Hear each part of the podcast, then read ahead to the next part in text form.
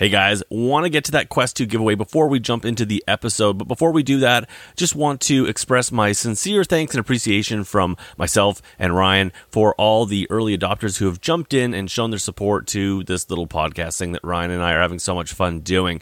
So, thanks again, and with that, the winner is Mitchum AR. Mitchum, you can email me at chris at shugheadgaming.com and uh, I will get that off to you right away. For all those who supported us again, thank you so much, and uh, we'll catch you on this episode.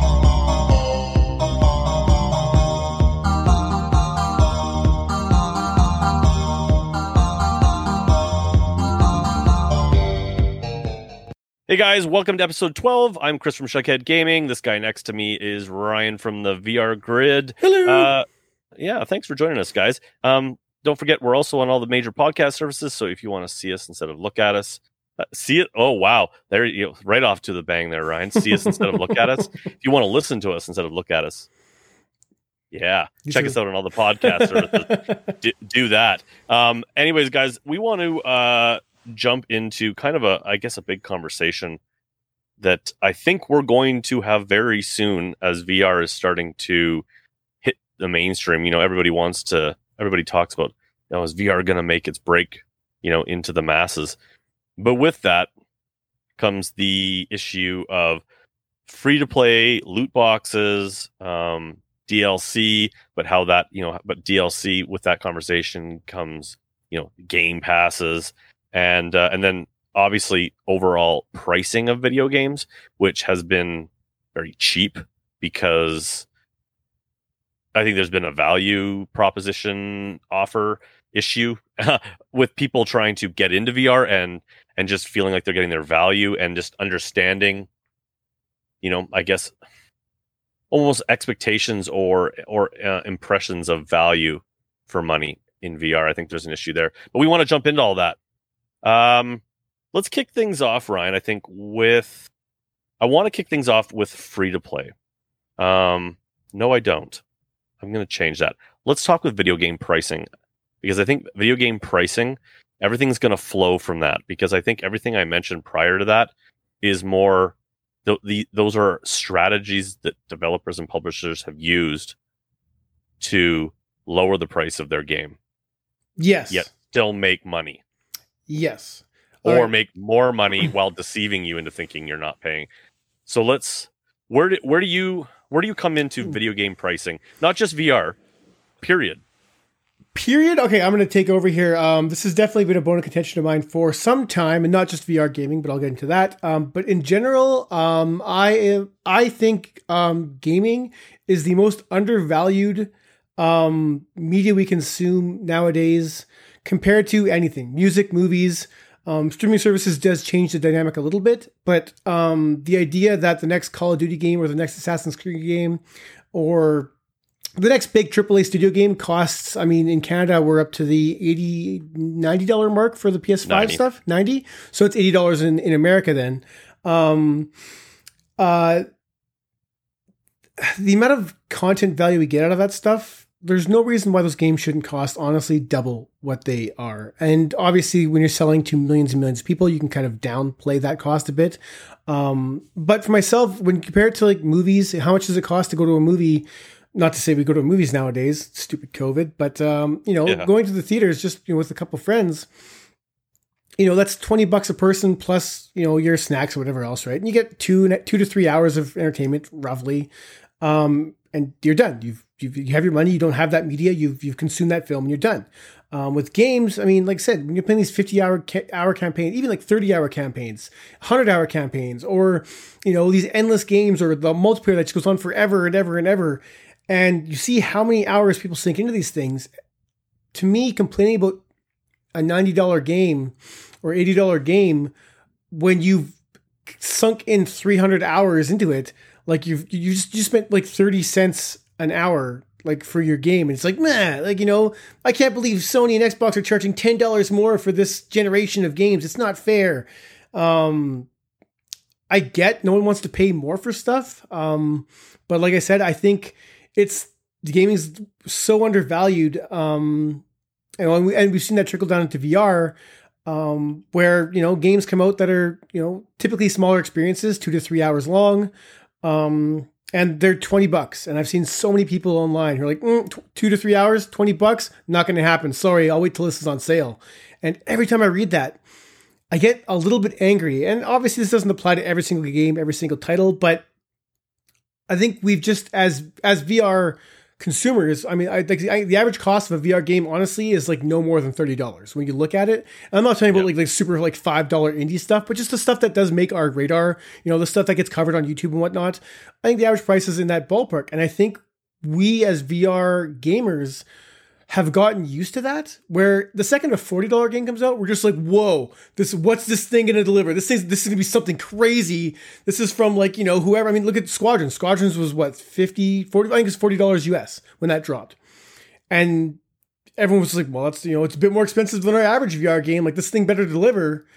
And I just I think I think VR is in a weird place now like with consumers where we start seeing more $60 games or $70 games for fuller experiences and it still won't be like 80 hour campaigns you know they'll be bigger but i don't know if the vr market or i guess our current vr user base is like ready to make that adjustment to start sinking real money into real games again. It's i'm, I'm not sure i don't know i've just i see a lot of people complain about the pricing on games and it honestly drives me nuts. I'm kind of like that that's like I said, it's, it's undervalued in my opinion, and I don't know if VR is ready for full price games on a consistent basis.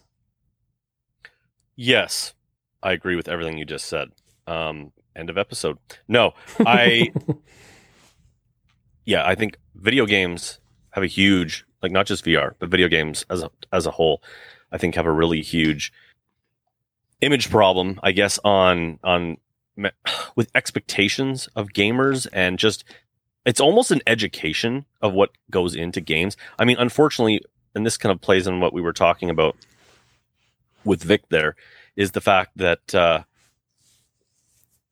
there's that we start we're starting to like especially youngins that are growing up into this this generation of of consuming content there's kind of this sense of of uh, not just immediacy but entitlement where I should get all of this. Like, I mean, it is tough because video games are still like the one big medium that has not, you know, not really successful. We're starting to see with Game Pass and and like other options like that, um, where you get like a you pay for a subscription, you get a bunch of games. I think that's where we're headed. I think that's it's inevitable, um, but it's not there yet. But the p- fact, but the problem is, is that people are seeing the fact that they get all the TV, all the movies, all the music for like nine bucks a month or whatever, right? And with video games, that's not the case. And so there's an issue there. But I but again, it becomes like an education thing because I mean, okay, so a Call of Duty game, their budget is approximately two hundred and fifty million dollars per game.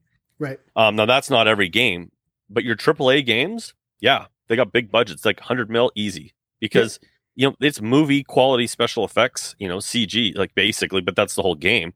It's movie it has like movie quality voice acting if not movie actors like you know hollywood actors. Like it's got the same kind of production budgets all the motion cap everything.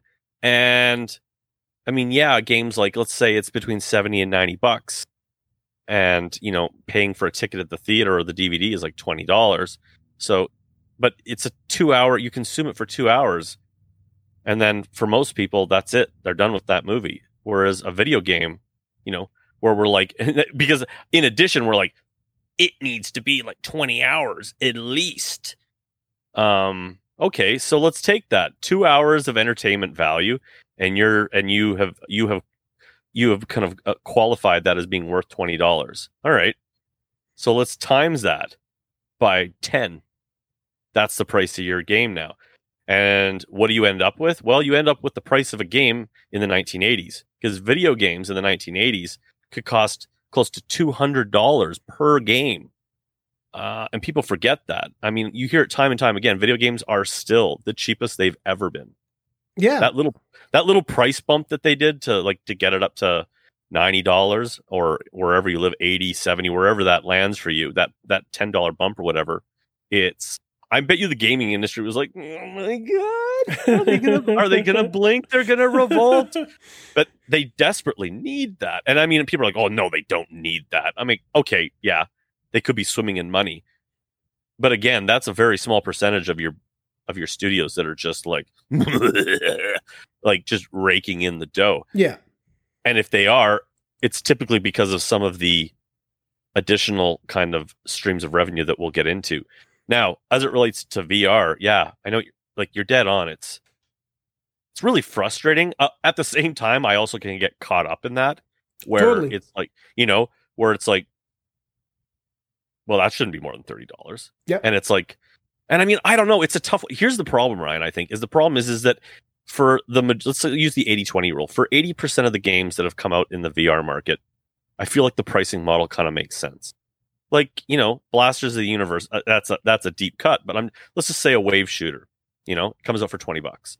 Or let's more something uh, you know um uh in death for example comes out like between the 20 and 30 dollar price mark. I feel like that's a fair price. It's it's it's a well-made polished game but you know it's like only a few levels and it's kind of a it's kind of you know it's basically just a roguelike where you just kind of repeat and repeat and repeat so you know like i feel that's kind of a fair price and i actually feel if that came out in into in flat gaming that's probably still also hit that that budget game price point. Where the problem comes in is that extra 20% that 20% of games that bring the quality you know? Like on playstation it could be like you know blood and truth or um see there's exceptions too so i'm going to stick with like you know like blood and truth and astrobot and games like that where it's like you know um or on you know and on the pc like you said or P- psvr squadrons is a, another good example. When they they go no now we kind of like this is this is a big budget game. You're you're getting that quality. You got to pay real game prices for this. But I said and I- people every, are just like ah! But every game you just mentioned still never came out at a full game price. Like you want to talk No, about they- like I know they Half Life. Alyx, um, Hitman Three would be more uh, better examples of those full priced games, and um, both those games delivered. I mean, Hitman Three, um, you know, significant campaign, multiple, you know, re- re- replay factor and whatnot. But that's an eighty dollar game, and even when that game dropped, I saw people where there's like, eh, eighty bucks. I'll wait till it's on sale. but most people i think took hitman as like because hitman's almost an exception because the value offered there was sick i mean how much more can you cram into a game like i mean that was pretty decent uh i think half-life Alyx is the better option because it's like an eight hour campaign one like with not a ton of ideas it's a gorgeous whoa, whoa! looking It's game like a twelve hour campaign there, Mister Mister Only if you- Player. if you suck like you but okay let's just say it's a No, it's I'm a it's a balls. fairly standard first person shooter campaign length Oh, yeah. um with not really actually a ton of ideas throughout it it's just a really well made game that's very polished and very slick you rarely hear anybody bitch about half-life Alyx's pricing so there's definitely that elite that that that elite area of game where people are like oh yeah.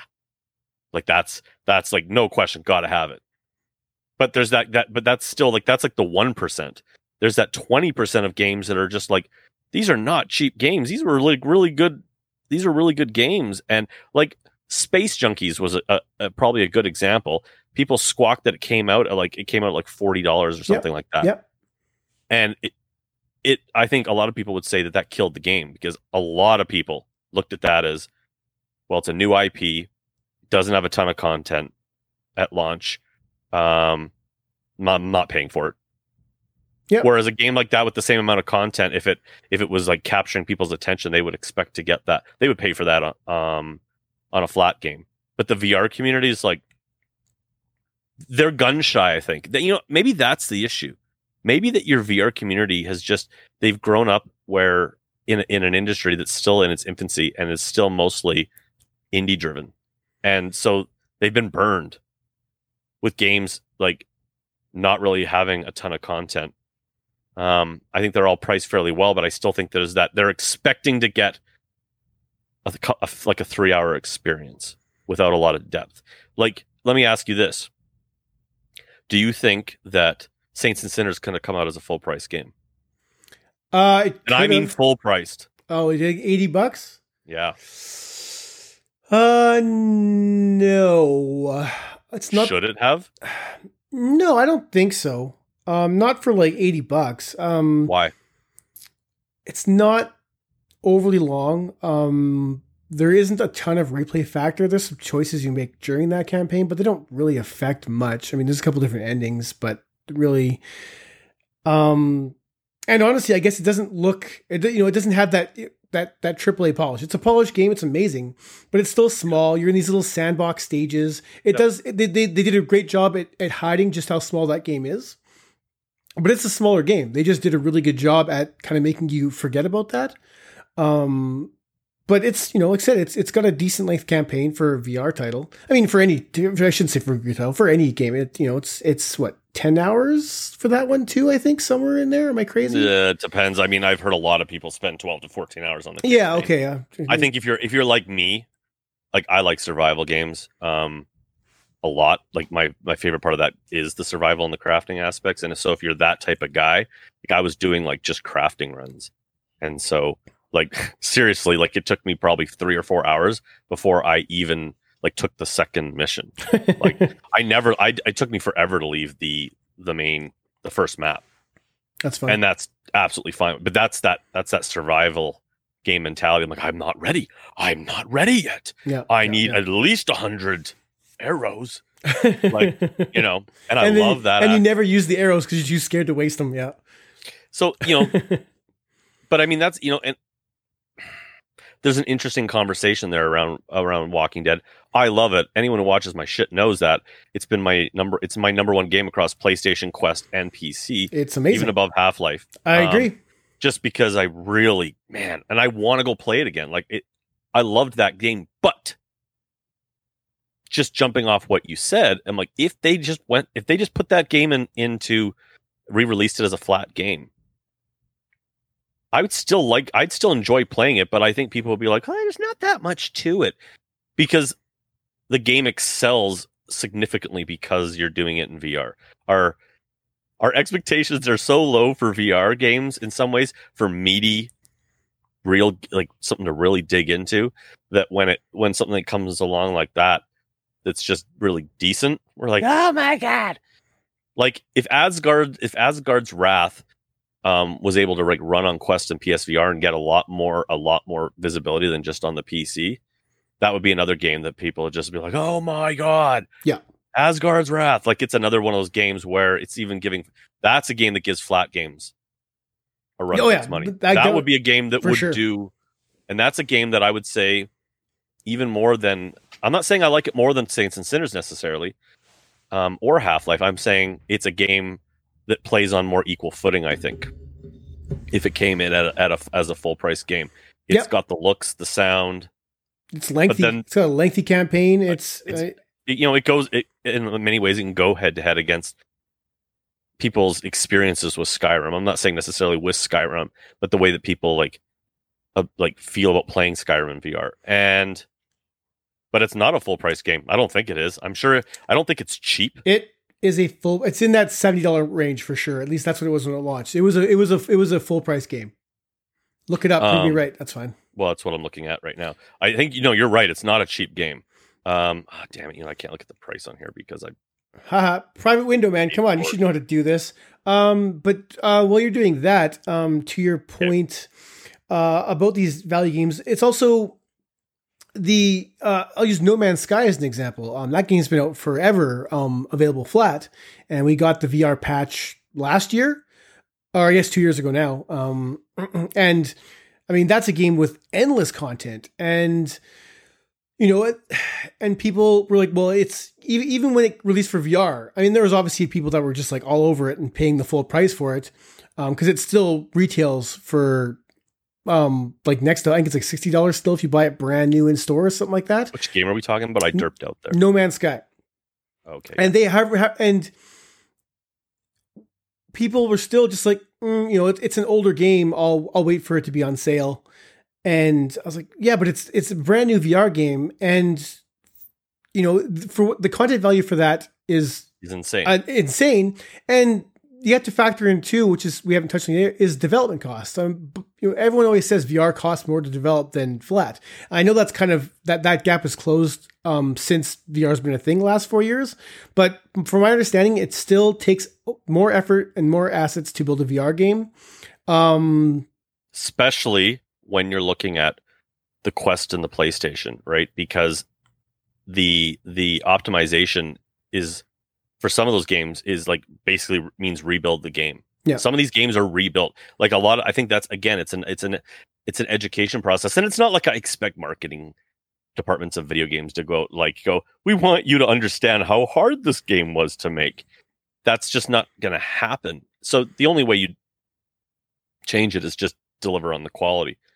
But yeah, optimizing a game for the Quest or the PSVR can be a, like I mean to the point where they even have to just like sub it out to another another company to do the port. You know, like uh, Zero Caliber, for example. Um, it comes out. It's turned out that Zero Caliber.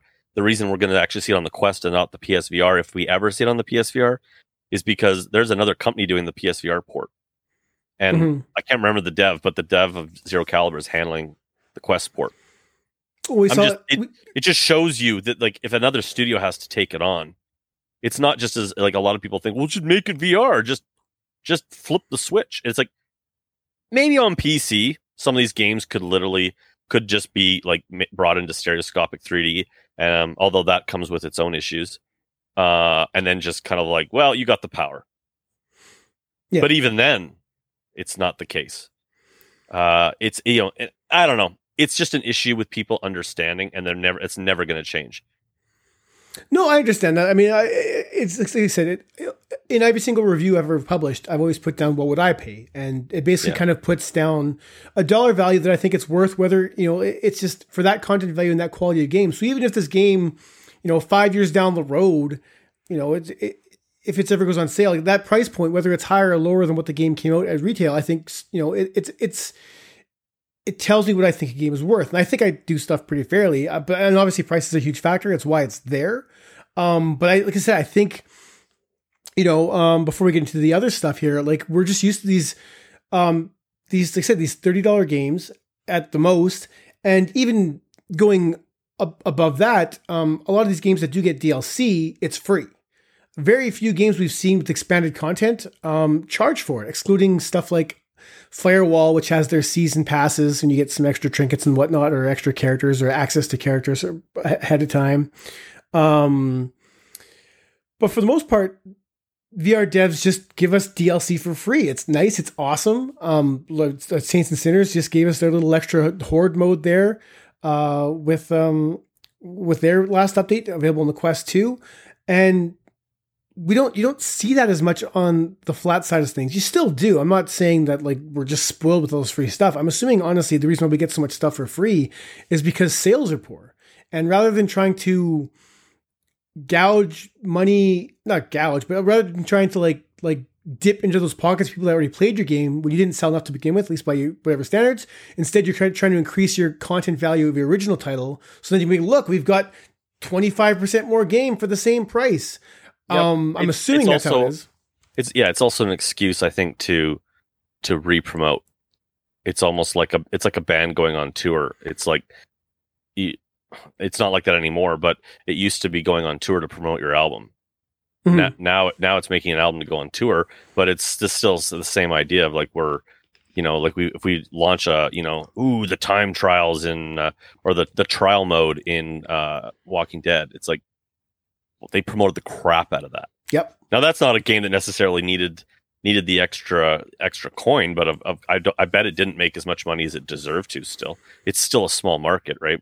Um, you know, for all its accolades and game of the year, it's not selling like that type of game would have in like you know the flat world. Um, I think it did pretty good though. it did. It did. w- It definitely did well. But I mean, you know, at most it sold like if, if every single headset bought a, a copy, it would be still like probably like 10 million. Yeah, there's sold. no way it did. I mean, there's no, No, way. it didn't. But I mean, like 10 million, like some flat games would be like, close the studio. Well, I think Resident Like- Evil 7 said they had just past 1 million VR users, I think, for Resident Evil 7, which is a huge number when you consider which they that- were excited about. That's but that crazy. that's all- 20% all- of all users. But that number also came from a time period when there was no Quest. There was PC and PSVR. I mean, that no, that You number know. came out recently. That that was a very recent number. Yeah, Well, yeah. Last within the last six months, I think. But but it also had its time, if you know what I mean. Like that game, it's still a, Oh, a it's a game. Like if it launched, game. if it launched now with all the all like if if if the Village Resident Evil Village got the VR push, I think it would probably land on more than a hundred, more than a million headsets. But No, the point I was making was basically that that like Resident Evil Seven is a lauded franchise. This is like one of the biggest gaming Yeah. franchises in the world, and for VR users, you know, out of the five million PSVR players, twenty percent of them over the course of four years played that game, and you know, so I can't imagine Saints and Sinners faring better in that regard, just because it still is a horror. I mean, I've seen people like. You know, like you know, how Yeah. Saints and Sinners like is it is it really scary? I don't like oh, scary yeah, there's games. You know, hesitation around that. so there is still, you know, it's it's still a genre specific game. If you play VR because you like to, you know, flip burgers and you just like Job Simulator because you get to like photocopy donuts, then Saints and Sinners probably isn't for you. And there is that market where, like I said, Resident Evil Seven is arguably a crazy ass experience. It's amazing. Um, it's a great transitional game for non VR players to go into VR and just see what VR can do for your game. 20% of VR players have played that game. So, I mean, imagine how many non VR players have played that game who just like were at a friend's house. Minimal.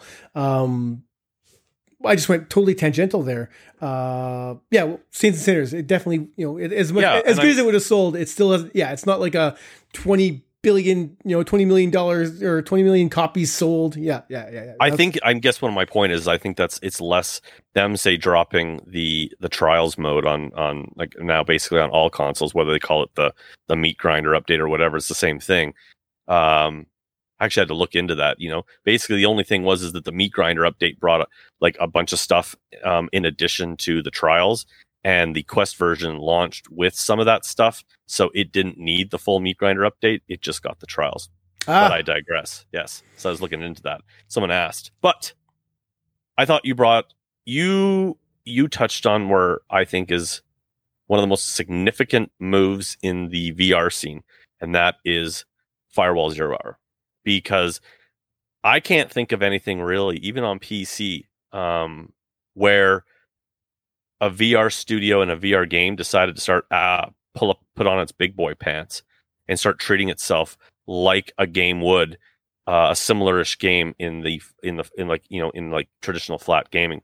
It, it started the way it started to go into season modes. Now we've seen that in pop one but prior to pop one firewall really did it a lot like they really started to mimic like kind of like the for good reason the rainbow six siege kind of model of you know every every four months you launch a few new characters a new map you promote you have a promotion around that and uh, basically everybody gets the characters but they can purchase early access to them and and uh and you know currency to get them quicker and stuff like that right? Mhm. so they adopted that model.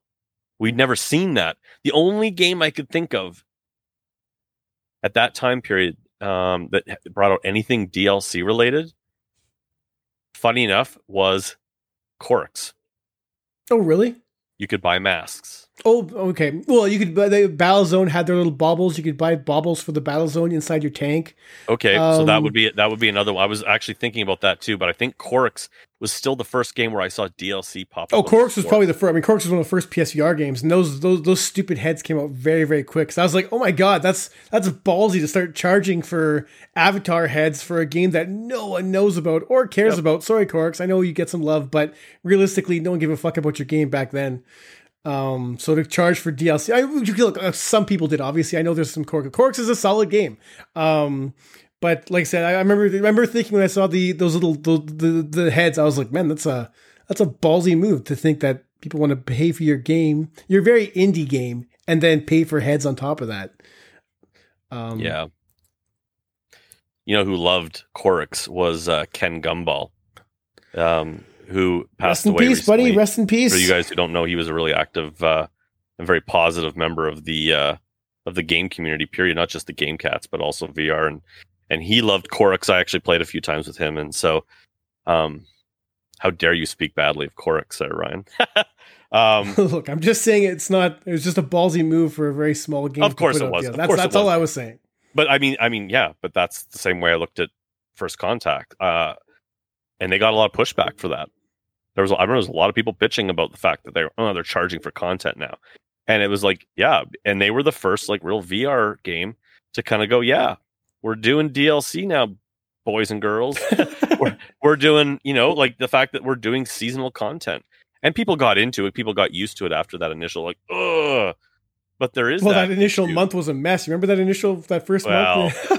Service never contact. worked at all, and Well, took them a month to fix gonna- it. yeah, they've got a they they're starting to get a bad reputation for uh, premature ejaculation, um, and uh, yeah, but I mean that was a big move though, Oh, right? yeah. because they took the first step. They were the ones that jumped first, and I think that's what we're you know that's where we're kind of headed is that like DLC has become more and more of a of a pricing model for studios like game passes. Although we've seen a little bit of a backpedal on that because like the games that were like the worst for it have started to back off that because they were like the shooters because they started to realize they were segmenting their player base by having map packs and such. So they've backed off of that. But it's still, you know, they've just gone into cosmetics. hard. Yeah, and and that free to play model too, where I mean, look at uh, Call of Duty Warzone, not VR, obviously, but they're just like, hey, play it for free, guys. Like whatever. That thing pulls in something like I don't know, it made something like I a couple billion dollars last year or something like that. It's a free game. It's a free game. You can play. Well, I shouldn't say the whole game's free, but like the core multiplayer component of that, the the the um, the oh my god, the battle royale mode of that's free. I mean, I played it for a while too. which is Warzone. Yeah, Warzone. That is that is that. Oh, is sorry. the Yeah, it is. Yeah, royale. yeah, yeah. Um, But here's the thing: do you like before we di- take too deep of a dive into that? Let's just just with DLC. Let's just forget loot boxes for right now. all right. um, DLC, which I would say is more n- now where DLC is really starting to let's stay away from cosmetics. Real DLC, like like like game passes, you know, season passes, that type of thing. Do you want to see that in VR? Because right now I don't want to see we've it out of managed to stay away from it, and a lot of that's probably because it's indie devs and they just don't play like that. No, that's exactly what it is, and this that's why you know it's coming. Um, it's you know everyone wants our these big games in VR. We want Call of Duty in VR. We want you know Battlefield in VR. We want these big franchises in VR. Well, those big franchises have big publishers, and some of those companies are publicly traded, which means they answer to you know their uh, words are escaping me. You know they have to they, have their quarterlies. They got to make sure they have profits margins and for their stock values and blah blah blah blah blah blah. So it becomes I mean EA. We're talking about EA basically as far as the main example. what you're going for. Thank you, shareholders. Um, so they have to they have to constantly be providing not only like cash and like inflow of, of, of money, but they have to co- make sure they have plans for every single every single game to make money, and that's been a big issue now. Where It's the priority. Yeah, well, yeah, it- and, Yeah, you know, they don't care it's- necessarily whether it's a great experience. Yeah, um, but they. It's why we see these things, you know, are free or free to play, and you, you can still buy a game for eighty dollars on the console, and then you still season pass is extra forty bucks, and that's just for like the once, you know, the, the the one year, the yearly pass. Plus, there's extra stuff, anyways, you can get outside of that that you can buy on your own. Like it's this nickel and dime mentality. Um. I don't want to see it. I understand why it's there, and if it's cosmetic and doesn't really affect the gameplay, that's one thing. But like I said, I remember playing Gears of War um three, I want to say, when they started releasing the map packs, and basically it was like if you didn't buy the up the most recent map pack, you get to a point where you get booted from a server because like sorry, you can't play this map. And, and that is that is starting to just evaporate very quickly. yeah, And the big ones were like Call of Duty and and uh, Battlefield and, and and Titanfall was actually probably one of the first ones too to just go okay, it's all for free. And funny enough, Titanfall, the reason that comes to mind is because they did that mid stream, like they had charged for all four packs, and then near the end of the lifespan, they're okay, they're like, okay, so here you go. There's there's all the DLC, and then when Titanfall two came out, they just kept that model, right? So I think that's that's coming to an end. I don't know. Like, here's the thing. Like, I don't mind paying for a Game Pass if it's if it's quality. If it, if it's if there's like a quality offering there. Like, I the problem that I think a lot of people have with Game Passes is that you get that sense that they pulled shit out of the game just to resell to you. Um, but you know, I mean you that was uh say Capcom did that with one of their Street Fighter games, where someone went into code and like their their DLC characters that you could purchase purchase later on. Someone went in the, Yeah. into the game code. They're like Yeah. they're actually already in the game. They're literally just like price blocking those things. Oh, totally. What about? I mean, but uh, it's really bad when you play a game and you're like, I know they pulled content out of this. Like Battlefront was a perfect example. Um, both of them, especially Battlefront Two, where it was like there was so there was not a lot of value offer there, and yet it's like you just knew there was shit missing. You could just feel that there was like that they were just withholding stuff, and then yeah, here it comes, and just wh- and a whack of Game Pass crap. Um, it was just like you know, even if they're not charging for it, they're still trickling it in. And like, and that's the other thing. Game passes that say you're going to get three installments, three story installments, but they don't tell like they don't know what they are yet. Yeah. But here's the thing: like, I'm just saying, like, love them or hate them, the Assassin's Creed games, they'll charge you like a forty dollar Game Pass, and then they'll drop three real like really large additions and ty- and typically like different areas with a different twist to the narrative or you know like they try to offer some real value to it um for that game pass and me me, me personally i by the time i finish an assassin's creed game i'm so sick of the game because they're so like just long-winded i didn't want any more Yeah. But i mean that's but that's that's the type of thing where it's like if you loved it and you got a lot of game out of it and you want more ga- game content then that's when a game pass is sweet. But all too often it's just a cash grab and it feels like a cash grab. And so do i want that in vr no because i i often say that i love that vr feels like the wild west where it's like you know we just get a brand new level or a brand new mode added in for free and sometimes out of nowhere that's so exciting in the vr scene I remember what I Expect You to Die was a good one for that, where the base game was awesome. Everyone loved the base game. It ended. There, no one expected more Yeah. DLC, and the guys over at Schell Games were like, "And here's a new level. Ah, like thanks for buying our game." It's like sweet, Yeah. and then they're like, and you know, a couple months later, they're like, "And here's a new level." I think the last level for that game came out like what two and a half or three years after the game launched, and every time was a surprise, and it was free every single time. It's awesome. Um, I can't think of other examples that had free DLC after the fact, but I know they're out there um, with additional content. Um, but it just goes to my point. Even for the most part, this stuff is free for VR, and I'm not sure why that's the case, honestly. Um, but i think it- you nailed it i don't think i don't even think you need to rethink it i think you nailed it it is that it is that ideology of the two things one is they know the game launched light on content which which i expect you to die did.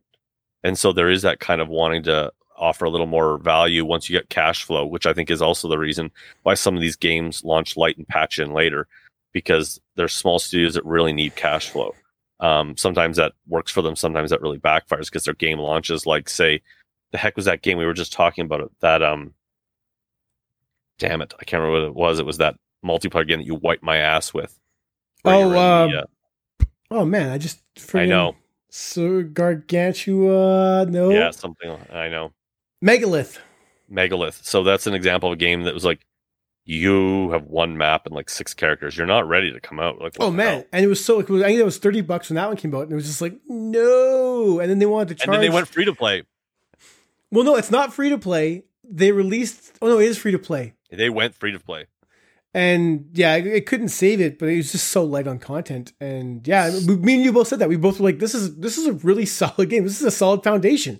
But there's only one level, and it's only two v two, and there just isn't enough here to sustain any kind of interest. And let alone you're charging for like DLC for characters. Like I'm not going to be playing this in a month. Why am I going to and pay that was over and it was overwhelmingly that kind of sentiment that this is cool but there's not enough here and then the studio was like desperate you could tell they were like it's coming we're working on a new character and there's a new map coming at some point and it that was map like, took forever. i know because they were probably they were pr- i think they were really pushing to get that out and they just they weren't re- it's not like they had that map ready and were just drip feeding it they literally were like oh shit Yeah.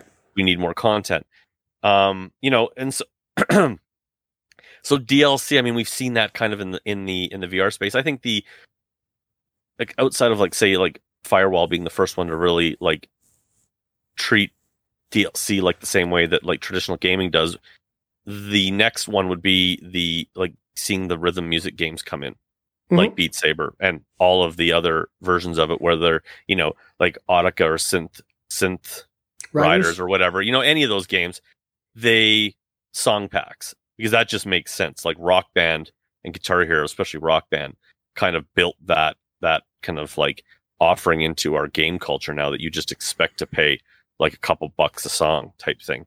And Beat Saber kind of just stuck with that. And people like, oh, their their pricing models, it's not cheap for game prices. It's like, no, it's not. But that is the, definitely the, the price model that was set in traditional gaming. And I'm sure I'm sure that that uh, the licensing isn't cheap around that. And so I don't really squawk at that. But that's a thing. You know, like that's the biggest thing that you see as far as DLC and VR right now is those music rhythm games. And yeah. whether you want to buy hmm. those packs or not. You know, not even getting into the modding side on on the PC and the Quest side, you know, because that kind of undercuts that price model. But you know, welcome to digital everything. Mm-hmm. Um, you know, so I don't, I don't, I don't really know what else to say, or other than the fact that you know, I don't. It's in VR. It's already here, especially the DLC side uh, in certain games. I think that, like you said, well, as and- the big boys come in, as the big boys come in, we're going to see the DLC. But even Sony themselves has been pretty like look at look, look at Blood and Truth.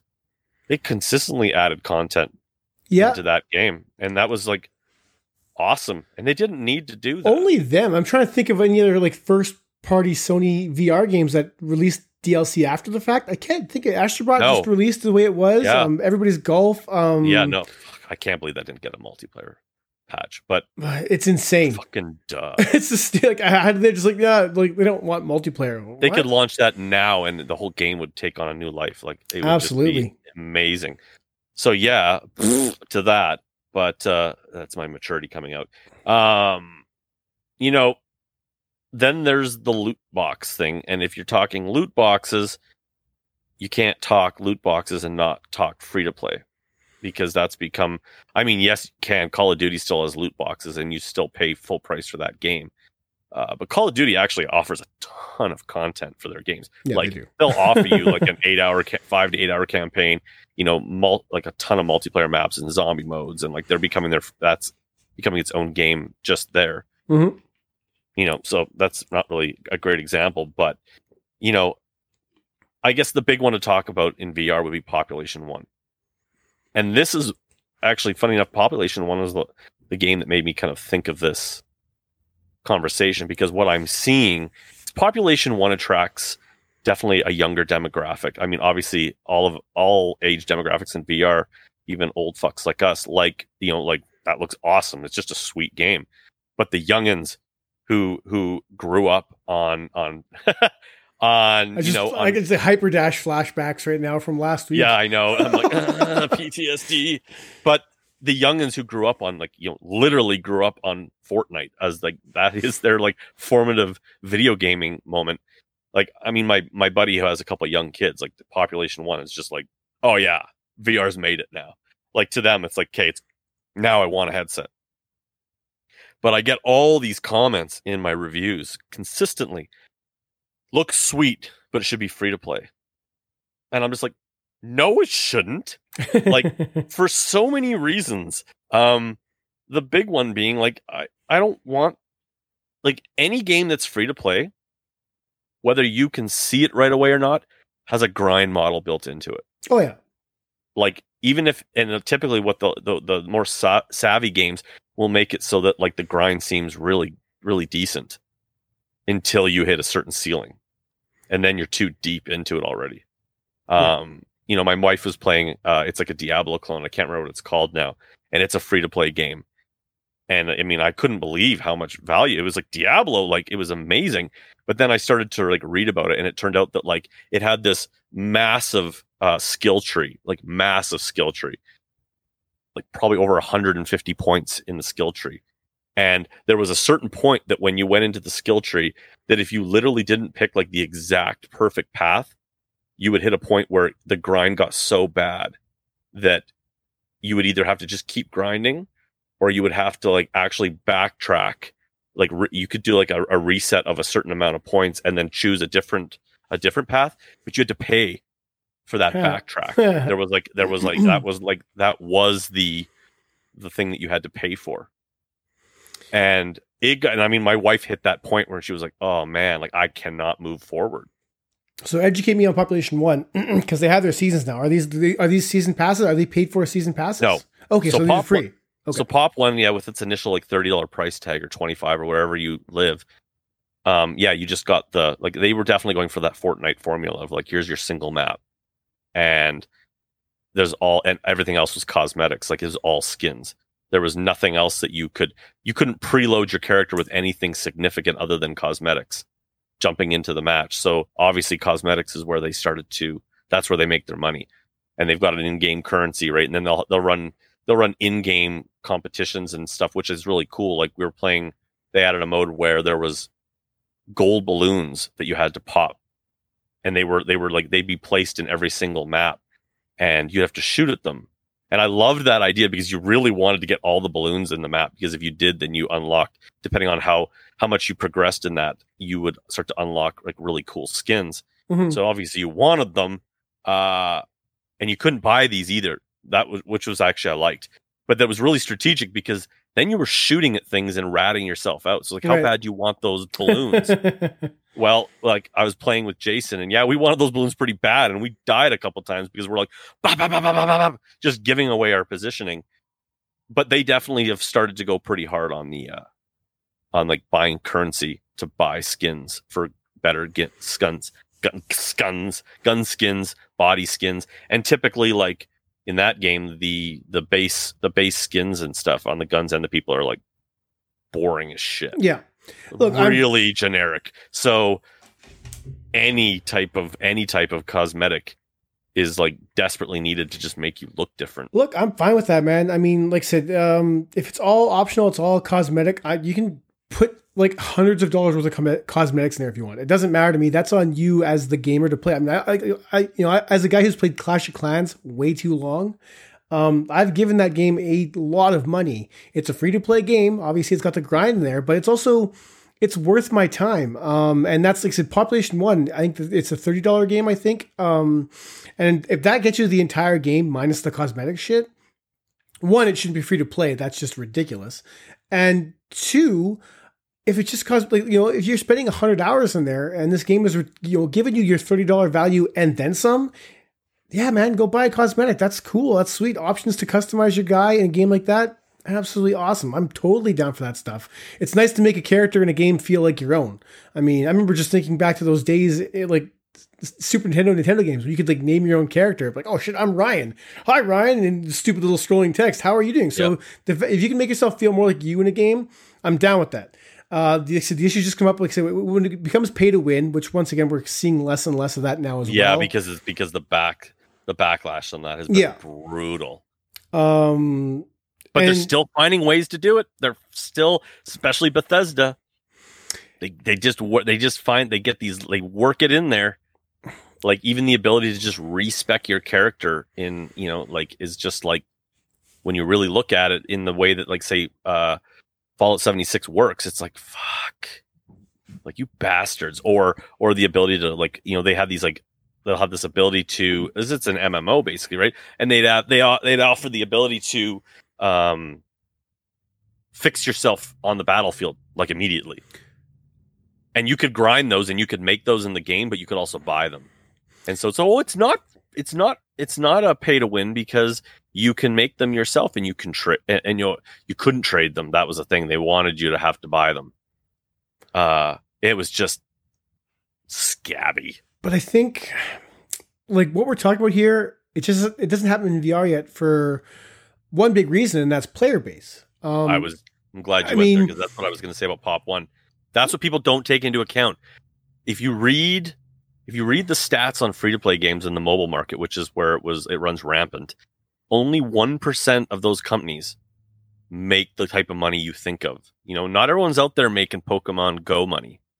Um very few of them are very few of them are as successful as your Fortnites or your Apex constructs. You know, they just don't make that kind of money. But the but the where they make that money, I mean, like Pokemon Go was making like like five million a day or something. It was ridiculous because it's a pl- it's just a numbers game. That's why they've gone free to play.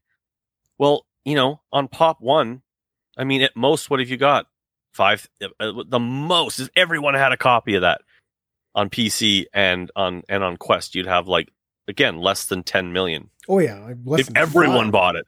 So let's say you even have five million. Let's say you even have you know four million players playing. Dude, and like it, and and how and what and what percentage of those people are actually going to buy cosmetics? Let's say it is only 20%. Man, that game is in development for years.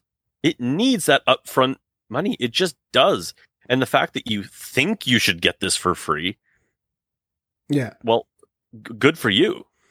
Like, but it, you, it's like it's very, it's very short sighted.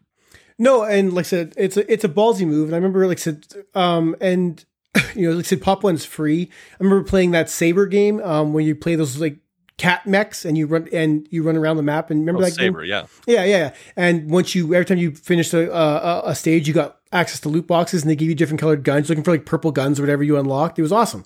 Um, that was also free too. Um, the one that stands out in my mind more recently is Mortal Blitz Combat Arena. Uh, Which I never played, but you did. Yeah, there's it's free, there's a free to play version, um, and that lets you play to level ten and get you you know some you get there's some loot boxes attached to that as well. Um, but to get the the full edition, which I th- there's it's it's a confusing model just because there's so many little like tiers because you have like it's like your cash and then you have like different kinds of coins and you have like other crypto or whatever there's like three different like like like ways to buy stuff in that game um but of course that one has paid loot boxes and paid for seasons as well and I just thought, man, the balls on these guys to just come out of here with a stationary, not stationary, you can teleport around the map to like individual hexes, but it's still a teleportation based system. Um, four players at the most to come out with with paid for season passes and paid for loot boxes right out of the hop. I was like, the balls on you because and then you know and and they did release their their free version, but I was like, no one's gonna be playing this. Even in the free version, I highly doubt there is a significant market or people or significant number of people playing that game. And the idea of now content locking any kind of anything in that game behind these paywalls was like, you guys clearly think this is like a way bigger market than you realize because it's like I'll, I'll, I'll, fire up today, but even when I towards the end of my review, when I reviewed this game, I couldn't find players, and there was a free to play model already in existence, and no one was playing it. So I can't imagine um, that company making any money off of those season passes because why would you like why? That's insane. I know. And you know, and, and but th- that's to my point is that, that, that, that's the reason why we haven't seen that yet. I mean, firewall is the once firewall point is, is is kind of the exception to this. And even now, but from my understanding, the player base in firewall is really starting to drop off.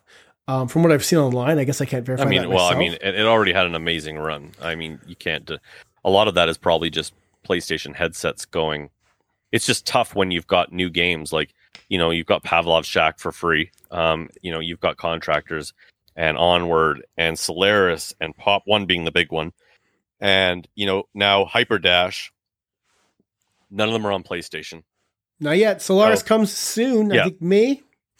But you know what I'm saying though. Like yeah. that's there's a lot of there's a lot of if you're a real shooter fan, there's a lot there's a lot dragging you away from from Firewall. And Firewall's years old. Like I mean, not on PlayStation though. On PlayStation, there no, really isn't. There isn't but it's anything. Dra- but I'm saying it's dragging them from PlayStation. That's what I'm saying. Oh yeah, for sure, um, for sure, for yeah. sure.